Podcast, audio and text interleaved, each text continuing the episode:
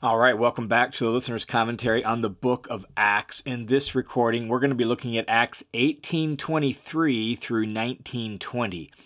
It's really the beginning of what we call the third missionary journey. Let's set that into context. In the previous episode, Luke wrapped up the second missionary journey by saying, when he, Paul, had landed in Caesarea, he went up to the church in Jerusalem and went then down to Antioch and so Luke ends the second journey simply by summarizing how Paul sailed all the way to the east, visited the church in Jerusalem, and then went down to what we might call his sending church in Antioch of Syria. And he's going to spend some time there. We don't know how long that gap is between the end of the second journey and the beginning of the third journey. But the date is likely sometime in late 53 uh, to early 54, somewhere in that time period, based on what we know about the chronology of Paul's life. That's where I would put the date. And Paul and his team, they've made disciples and established churches in Cyprus and Galatia. They did that on the first journey. They've made disciples and established churches in Macedonia and Greece. They did that on the second journey. And Paul, on his return trip from the second journey, had a short visit at Ephesus and uh, that showed incredible interest in the gospel there. And so he leaves because he's heading uh, back to visit the church in Jerusalem and check in with Antioch. But he leaves Aquila and Priscilla in Ephesus. Um, and they're going to really kind of like lay some groundwork and going to help this kind of new group of disciples there in Ephesus. And Paul's hoping to return, as he said, should the Lord will it. Well, after spending some time in Jerusalem and Antioch, then, Paul leaves Antioch and is going to travel all the way across the length of what is modern day Turkey on his way to Ephesus. It's about an 800 mile trip, and if you're just walking straight through, you're looking at, oh, two and a half months or so. Um, but for Paul, it likely took longer than that, factoring in that he would stop and spend some time with the churches in each town where he planted churches. And so we're looking at a three month or so trip from Antioch of Syria all the way across to Ephesus. So Luke begins this really snap, first snapshot of the third missionary journey by giving us a a small snapshot of something that happens at Ephesus while Paul is traveling across country to get there. And so we pick up the story in Acts chapter 18, verse 23, and it says this after spending some time there, that is in Antioch. He traveled to Jerusalem, then down to Antioch, and after spending some time there in Antioch, he left and passed successively through the Galatian region and Phrygia, strengthening all the disciples. And so Paul spent some time in Antioch. He then heads north and then east around the corner um, through his hometown of Tarsus and then on into Galatia and Phrygia. And he's visiting the disciples in the cities he visited on the first missionary journey, places like Derbe and Lystra and Iconium and Antioch, as he's moving from east to west, he would visit those cities and spend some time with the disciples in each of those places. And Luke describes his goal, his work, as strengthening the disciples.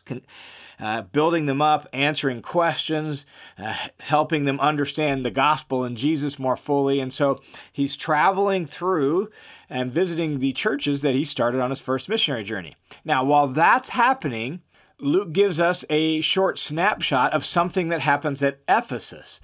Here it is, verse 24. Now, a Jew named Apollos, an Alexandrian by birth and an eloquent man, came to Ephesus, and he was proficient in the scriptures. And so this snapshot's going to focus on something that happens with this man named Apollos.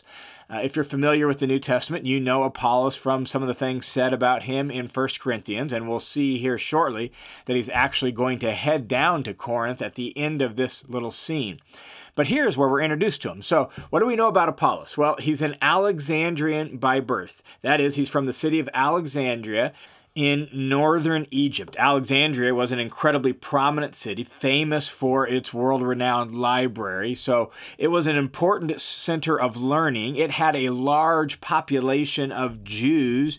Um, some estimates put it at about 100,000 Jews. So here's Apollos. He's an Alexandrian by, by birth, and he's a Jew from Alexandria, and he's described as an eloquent man. And that word translated eloquent, and that only captures part of it. The idea is learned. He's a learned man, and he's skilled in public speaking and in rhetoric. And so he's a learned and skilled man in rhetoric, and he came to Ephesus and he's proficient in the scriptures. And so he's also knowledgeable of the scriptures. He knows the scriptures, and yet his understanding of Jesus, as we'll see, is a little bit deficient. Let's keep reading. Verse 25.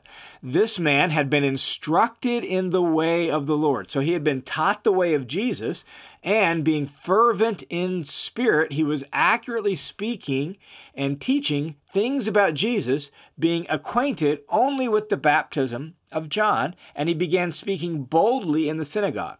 So Apollos comes to Ephesus. He knows about Jesus. He's been instructed in the way of the Lord. He's fervent in spirit, and that either means he's fervent in his own spirit, right? He's energetic and enthusiastic in his own spirit, or fervent in the spirit. And it's not clear which one, but either way, the point is is that he is a fervent uh, speaker for Jesus, a fervent teacher of the scriptures. And notice he was accurately speaking and teaching things about Jesus. So he some of the things he says about Jesus, he's accurate in that. He's teaching about Jesus and he's accurate with one deficiency being acquainted only with the baptism of John.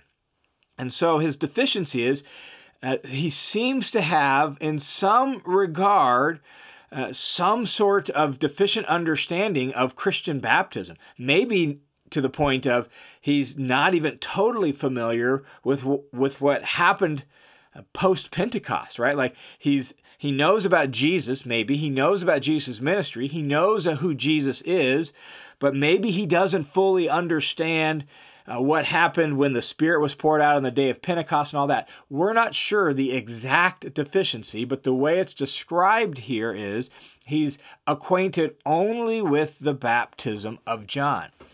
And he began speaking boldly in the synagogue. Now, Remember, Paul's friends and co workers from Corinth that he's left in Ephesus, Priscilla and Aquila, they're there in Ephesus. And so it says this when Priscilla and Aquila heard him. First, just a little side note notice Priscilla's name comes first, which uh, perhaps speaks of her maybe having a little bit more social prominence than Aquila, at least in this context. And so when Priscilla and Aquila heard him, they realized he's deficient, that there's something uh, missing, incomplete in his understanding about Jesus, his understanding about uh, the history of what has happened post Pentecost, something deficient about his understanding of baptism.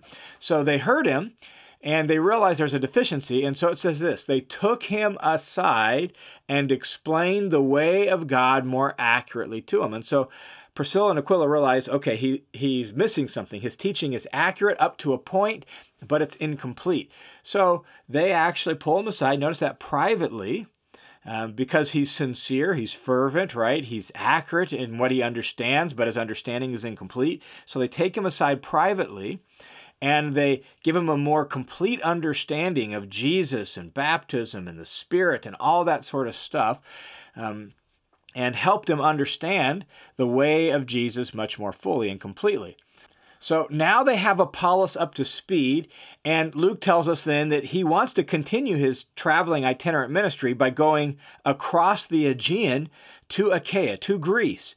And so, verse 27 and when he wanted to go across to Achaia, the brothers encouraged him. In other words, he's got the support of the Christians there in Ephesus and wrote to the disciples to welcome him. And so they sent letters of recommendation a very common practice in the ancient world, particularly for itinerant teachers like this. And so they wrote letters of recommendation to the brothers and sisters in Achaia, that would be primarily in Corinth, um, recommending that they welcome Apollos to him and giving him a good introduction. And when he arrived, he greatly helped those who had believed through grace, for he powerfully refuted the Jews in public, demonstrating by the scriptures that Jesus was the Christ. In other words, he was incredibly skilled at taking the Old Testament scriptures and helping people realize that indeed Jesus is the Messiah from the scriptures. And so, that strengthened the churches and the disciples and the believers there in Achaia.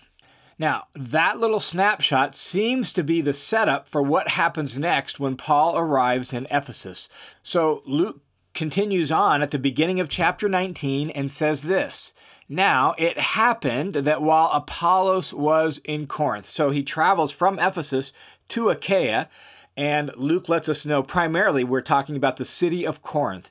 And the reality is, as Apollos is mentioned in the Corinthian letters, because of his connection there. And so when you read 1 Corinthians chapter 1 and 2, and even 1 Corinthians chapter 16, we realize that uh, Apollos spent a good amount of time in the city of Corinth, so much so that he actually became one of the people that created some of the divisions in the church unintentionally, not by his doing, but some of the people in Corinth rallied around various camps, right? Like some were of Apollo, some were of Peter, some were of Paul, saying that was who their primary teacher was. And so Apollos was a powerful teacher, spent some time there. And so he's mentioned in the Corinthian letters. At some point, Apollos apparently came back to Ephesus uh, because in 1 Corinthians 16 12, Paul mentions that he wanted to send Apollos back to, or encouraged Apollos to go back to Corinth, but Apollos wasn't ready to do that just yet. And so he travels from Ephesus to Corinth, at some point back to Ephesus. But here, while he's in Corinth, Paul passed through the upper country, so he's passing through the middle of what is now modern day Turkey, right through that whole upper lands, visiting the disciples, strengthening them, and then he eventually came to Ephesus and found some disciples. And so let's pause right there and let's just talk a little bit about the city of Ephesus. We're focused here on the city of Ephesus on the third journey because it's really what uh, going to be like the heart of Paul's ministry and Luke's rec- recounting of Paul's ministry on the third journey. And the reason for that is because Ephesus was such a massive and prominent and important city. It was perhaps the fourth largest city in the Roman Empire of the time. Uh, it was uh, a massive commercial center. It dominated Asia Minor and, in fact, what is now modern day Turkey. In fact, all the Roman mile markers in the region were measured from the city of Ephesus. And so you, are talking about how many miles you are from Ephesus. It was the major harbor on the coast. And so it's a massive city, huge city. And in fact, there's been lots of archaeological work that's been done there. You could get on Google and just Google ancient Ephesus. You can find all sorts of pictures of the ruins of the city. And some of the work that's been done is they're restoring some of the wealthy people's houses up on the slopes and some of that you can see pictures of the theater that will factor into Paul's experience in the city of Ephesus. Uh, you can see some of the major roads. You even see the facade of the library that was built after Paul's time, but was really prominent there, and the, the gate to the marketplace. And so here is a wealthy, influential, and important city. And Paul arrives here, and we know from what has been described with Apollos' work there, with Aquila and Priscilla there, and from the end of the second journey when Paul stopped by there briefly, that there was a lot of eagerness to hear about Jesus among the Jews and some of the people there in the city of Ephesus. So Paul arrives in Ephesus, it says in 19.1, and he found some disciples, or maybe better, what appeared to be disciples. As we read the this next little account, we realize they looked like disciples. Paul thought they were disciples, but these disciples had a similar problem to the problem that Apollos had. Look what happens, verse 2. He said to them, Did you receive the Holy Spirit when you believed? In other words, as Paul interacted with these quote unquote disciples, all of a sudden he began to realize, hmm, something doesn't seem quite right here. There seems to be some deficiency here. And so he asked them, Did you receive the Holy Spirit when you believed? And they said to him, On the contrary, we have not even heard if there is a Holy Spirit. Now, we, we need to clarify that. I, that translation, I think, doesn't uh, always help us. These disciples, as best as we can tell, have some sort of Jewish heritage. We're going to learn that they're actually disciples of John the Baptist. John the Baptist talked about the Holy Spirit um, and so, as uh, most likely they're at least uh, disciples of John the Baptist, probably Jews, and thus they would have at least knowledge of that the Holy Spirit had been promised, right? And so when it says we haven't even heard if there is a Holy Spirit, literally what that says is we have not heard that the Holy Spirit is. That is, is poured out, has come. That's the idea.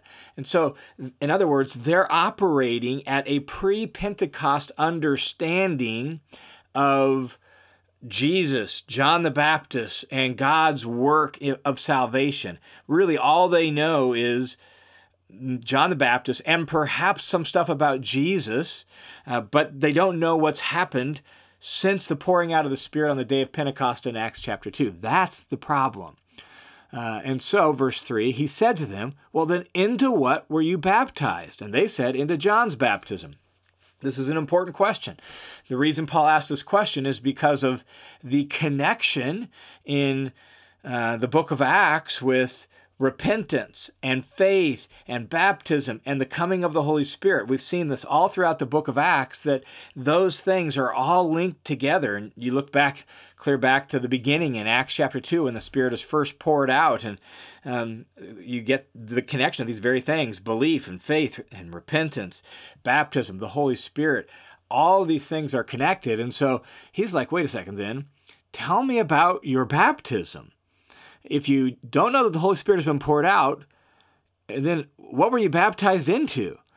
Uh, and they said John's baptism. In other words, they only have experienced uh, John the Baptist baptism way back at the beginning of Jesus' ministry. Um, all the way back at this point, we're looking almost 25 years earlier. So, Paul takes this opportunity to explain things more fully to them. Verse 4, Paul said, John baptized with a baptism of repentance, telling the people to believe in him who is coming after him, that is, in Jesus. And so, this is the way Luke summarizes Paul's explanation that John was a forerunner. He was looking forward to Jesus, and he wasn't the end of the story. He was the one pointing to Jesus, who's the climax, the end of the story. And people are supposed to believe in him. Well, when they heard this, presumably they put their faith in Jesus, and thus they were baptized into the name of the Lord Jesus. And so these uh, disciples here who had this pre Pentecost understanding and who only understood about John and John's baptism, put their faith in Jesus, were baptized into the name of the Lord Jesus. And now they're not baptized into John's baptism, they're actually baptized into Christ.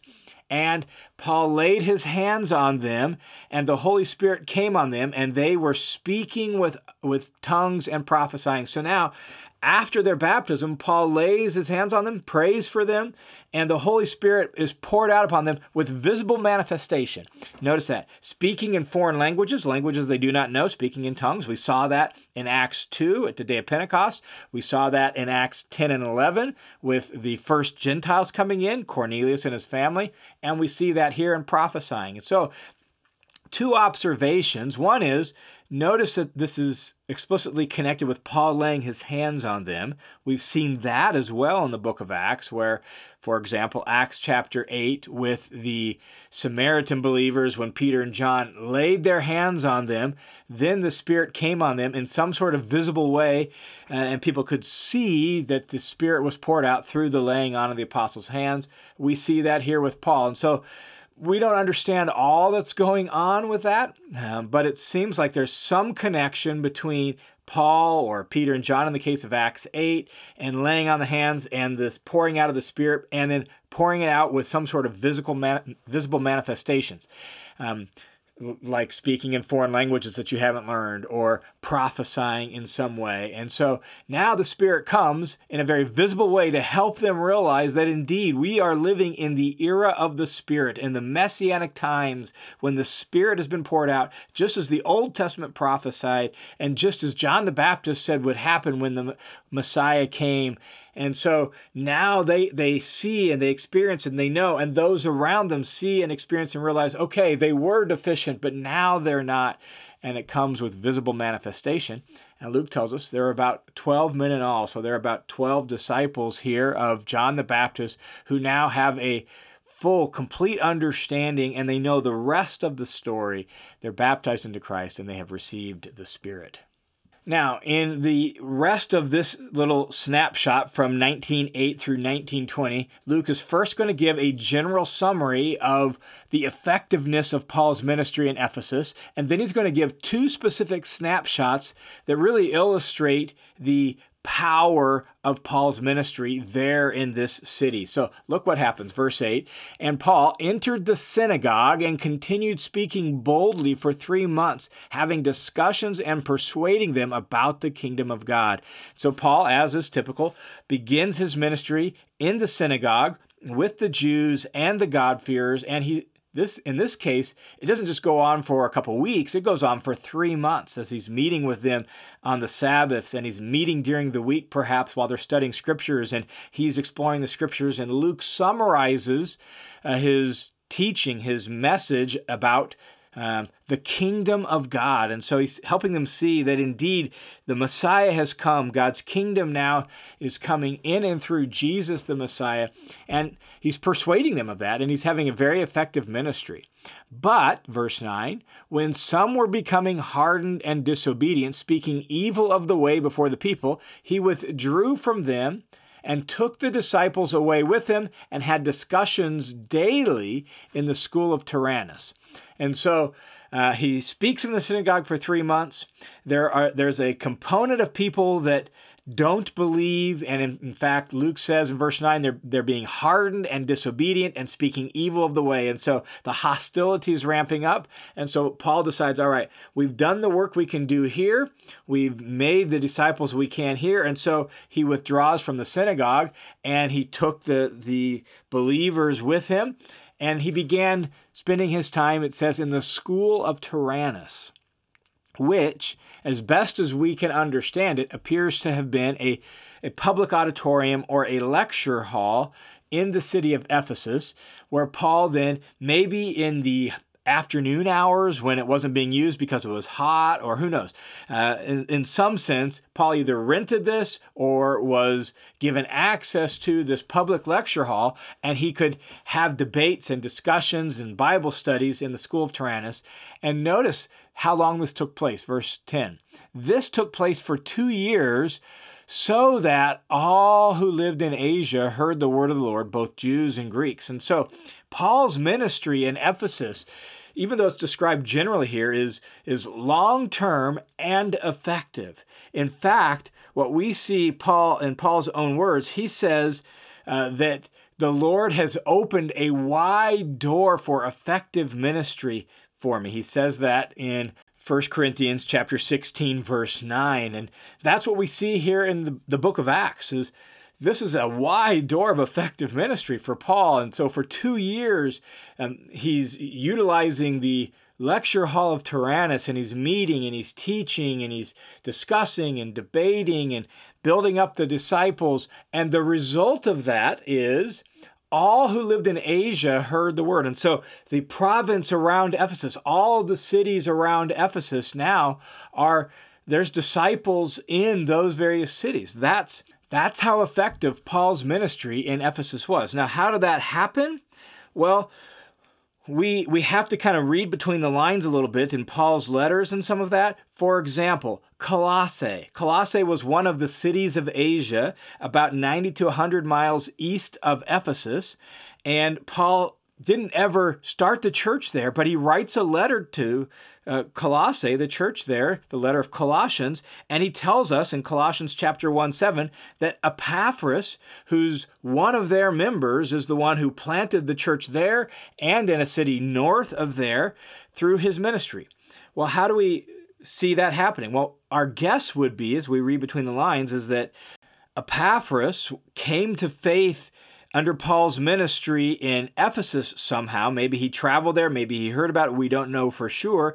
Then he returned to his hometown of Colossae and he started the church there. And it seems like that's what's going on. So much so that when Paul writes to the Corinthians from Ephesus, he can refer to in 1 Corinthians 16 19 the churches of Asia. In other words, there are churches now all throughout the the towns and the cities of Asia. And so it seems like if Epaphras, Epaphras is an example, that various people were being sent from Ephesus out to some of the other cities and towns, and they're planting the churches there in those other cities. And, and thus all Asia heard the word. Now, before we leave that general description, just a couple little notes that are just sort of a side notes but are important. We've already mentioned 1 Corinthians, and that's because during these two and a half years or so that Paul is teaching and speaking in Ephesus, he has tons of contact with the church at Corinth. And so he writes the, the letter of 1 Corinthians from Ephesus during this time period.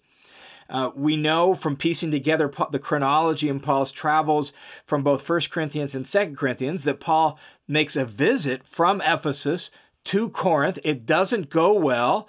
Uh, and there's tension and there's conflict, and Paul returns back to Ephesus and he writes a letter to the Corinthians that's not in our Bible, that uh, sort of a kind of a harsh rebuking letter, it seems like. Um, and he has then plans to sort of uh, deal with the Corinthians and sending some of his co-workers there. And then eventually after he leaves Ephesus he's going to write Second Corinthians. And so there's all sorts of contact with the church at Corinth. It's really hard to piece together all that chronology uh, but if you are a member of the study hub I have a document there that kind of as best as I can piece it together from all of Paul's uh, writings and what's said in Acts, what's said in First and Second Corinthians, we can piece together his chronology and all his interactions with the church at Corinth during this time period. Just know there's a ton of that, and he's he's dealing with some of the the chaos that has erupted at the church at Corinth during this time that he's having an effective ministry in Ephesus as well. Now, after that general description of Paul's ministry in Ephesus, Luke gives us two snapshots that illustrate the power of Paul's ministry there and the miraculous power of it. So the first snapshot is uh, just miracles and exorcisms, and then kind of almost a humorous story that happens as a result. Verse 11 God was performing extraordinary miracles by the hands of Paul. So, miracles that Luke feels like these are not just normal miracles, these are extraordinary miracles. So much so that here's what happens so that handkerchiefs or aprons were even carried from his body to the sick. In other words, people would take, you know, sweat rags or uh, maybe an apron that he had used in a leather shop or a piece of Paul's clothing or some something like that were carried from him to the sick, and the diseases left them, and the evil spirits went out. And so uh, there were there were miracles that were happening just through Paul's clothing um, which is pretty remarkable. It reminds us of that moment in Jesus' ministry when the woman just wanted to reach out and touch the hem of his garment because she felt like if she could just do that, she would be healed. And so she reached out and did, and she indeed was healed. It's a similar sort of thing here where we have. Uh, articles of clothing being taken from Paul and, and, diseases leaving people, evil spirits being cast out of people. Um, and this is apropos, really.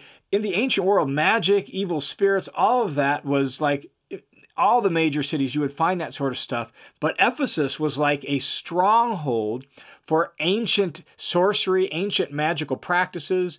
It was a Asia Minor under the influence of Ephesus was a stronghold for that. And so it seems like in view of that God is endowing Paul and even articles of clothing for Paul with extraordinary power as a way to point towards who Paul is and the Jesus that he is preaching.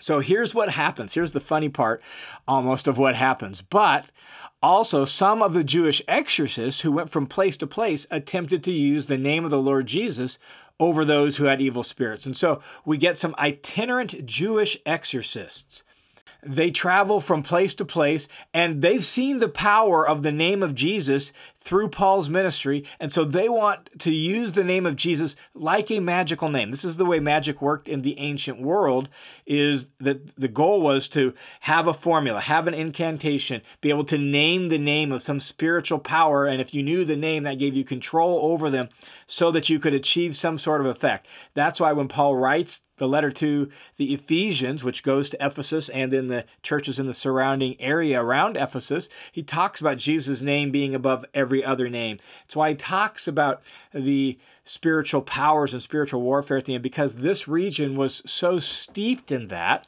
And the way you would do that was you would have magical names. And so these Jewish exorcists who have no faith in Jesus are simply trying to use the name of Jesus like any other magical name. And so they're going around saying, I order you in the name of Jesus whom Paul preaches. Uh, like it's like we don't even know this Jesus. It's the Jesus Paul preaches. He's having great power, so we're trying to use this name too. That's the idea. Well, here's what happened.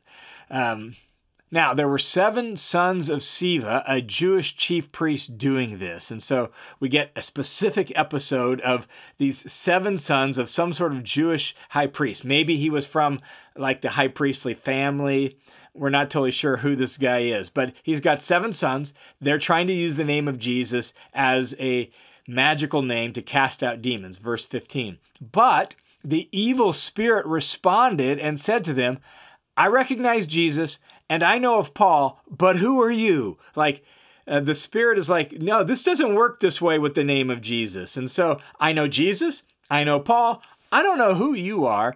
And the man in whom uh, was the evil spirit pounced on them and subdued all of them and overpowered them so that they fled out of the house naked and wounded. And so this this demon possessed man, um, with the power of the demon within him, attacked and wounded these seven sons of Sceva. They ended and ripped their clothes off. They ended up fleeing out of the house naked and wounded. That's why I find that so humorous. Now, in the ancient world, they would not have found this humorous. Um, the reason they wouldn't have found this humorous is because they lived in great fear of spiritual powers and they used magic and magical practices as a way to protect themselves from them and to try to manipulate them and control them for their benefit. And so, a story like this, as it circulated around, this would generate all sorts of awe towards the name of Jesus and impressiveness towards Paul and fear. And so look at what happens then in verse 17. This became known to all who lived in Ephesus, both Jews and Greeks, and fear fell upon them all, and the name of the Lord Jesus was being magnified. It's not a name you play around with. It's not a name that you can just call out like any other magical name. No, this is a name that has real power. And if, and if you don't know Jesus, it's not going to work for you. And so the name of the Lord Jesus now is being magnified as this story about the seven sons of Sceva is being passed around. And so, in view of that, in view of the power of Jesus' name, in view of no, we, we don't want to practice magic anymore, look what happens. Luke tells us one last little snapshot before he kind of gives a, an initial wrap up here in verse 20. He says, Also, this is verse 18, many of those who had believed kept coming, confessing and disclosing their practices. So, you have believers coming to faith in Jesus, people coming to faith in Jesus who had practiced magic they had they had incantations. They had formula books. They had done all this stuff before. Um, and they kept coming, presumably to Paul and his team and to the believers in the church, saying, I used to practice this stuff. And they were confessing and disclosing their practices.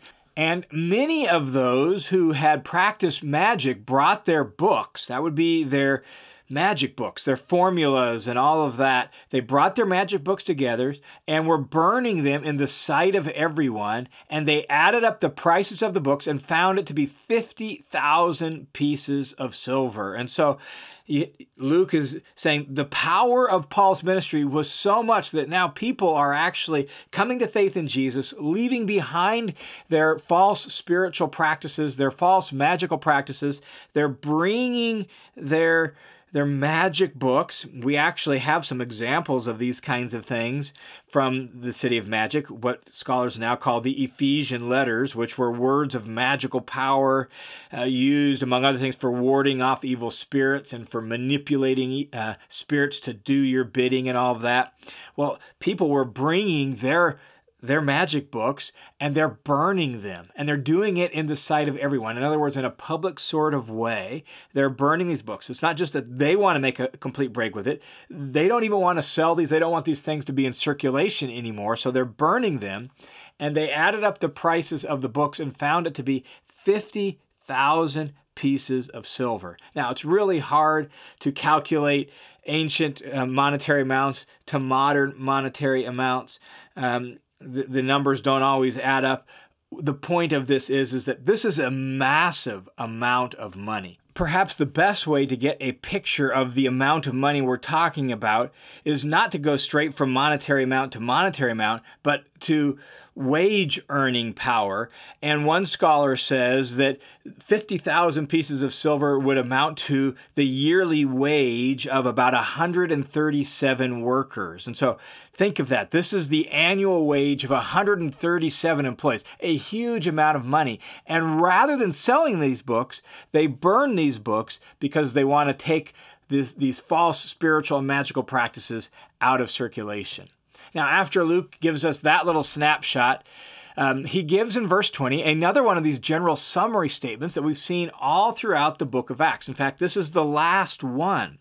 This is the end of like part five in the book of Acts. He says, So the word of the Lord was growing and prevailing mightily.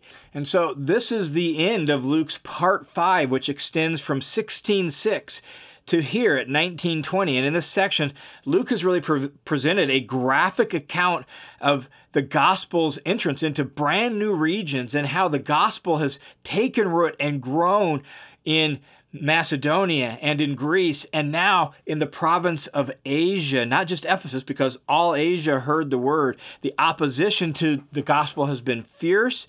Um, Paul has known difficulty, hardship, persecution, pain, fear, and discouragement, and nevertheless, the gospel has spread, and as it says here, it has grown mightily and prevailed. Uh, the word of the gospel has prevailed over Roman abuse. It's prevailed over Roman jail time at Philippi. It's prevailed over Jewish accusations. The gospel has prevailed in the face of the Roman courts and the proconsuls at Corinth. Uh, it has overcome the magic arts in Ephesus. The gospel is growing mightily and prevailing in in the face of all these different difficulties and, and obstacles. And now we have the gospel rooted here in Ephesus and here in the region of Asia because of Paul's faithful service to Jesus at this place and at this time. All right, as we wind down this recording, just wanted to remind you that the listener's commentary is a crowd funded Bible teaching effort made possible by the generosity of folks just like you. And so if you're one of those who financially supports the listener's commentary, thanks a ton.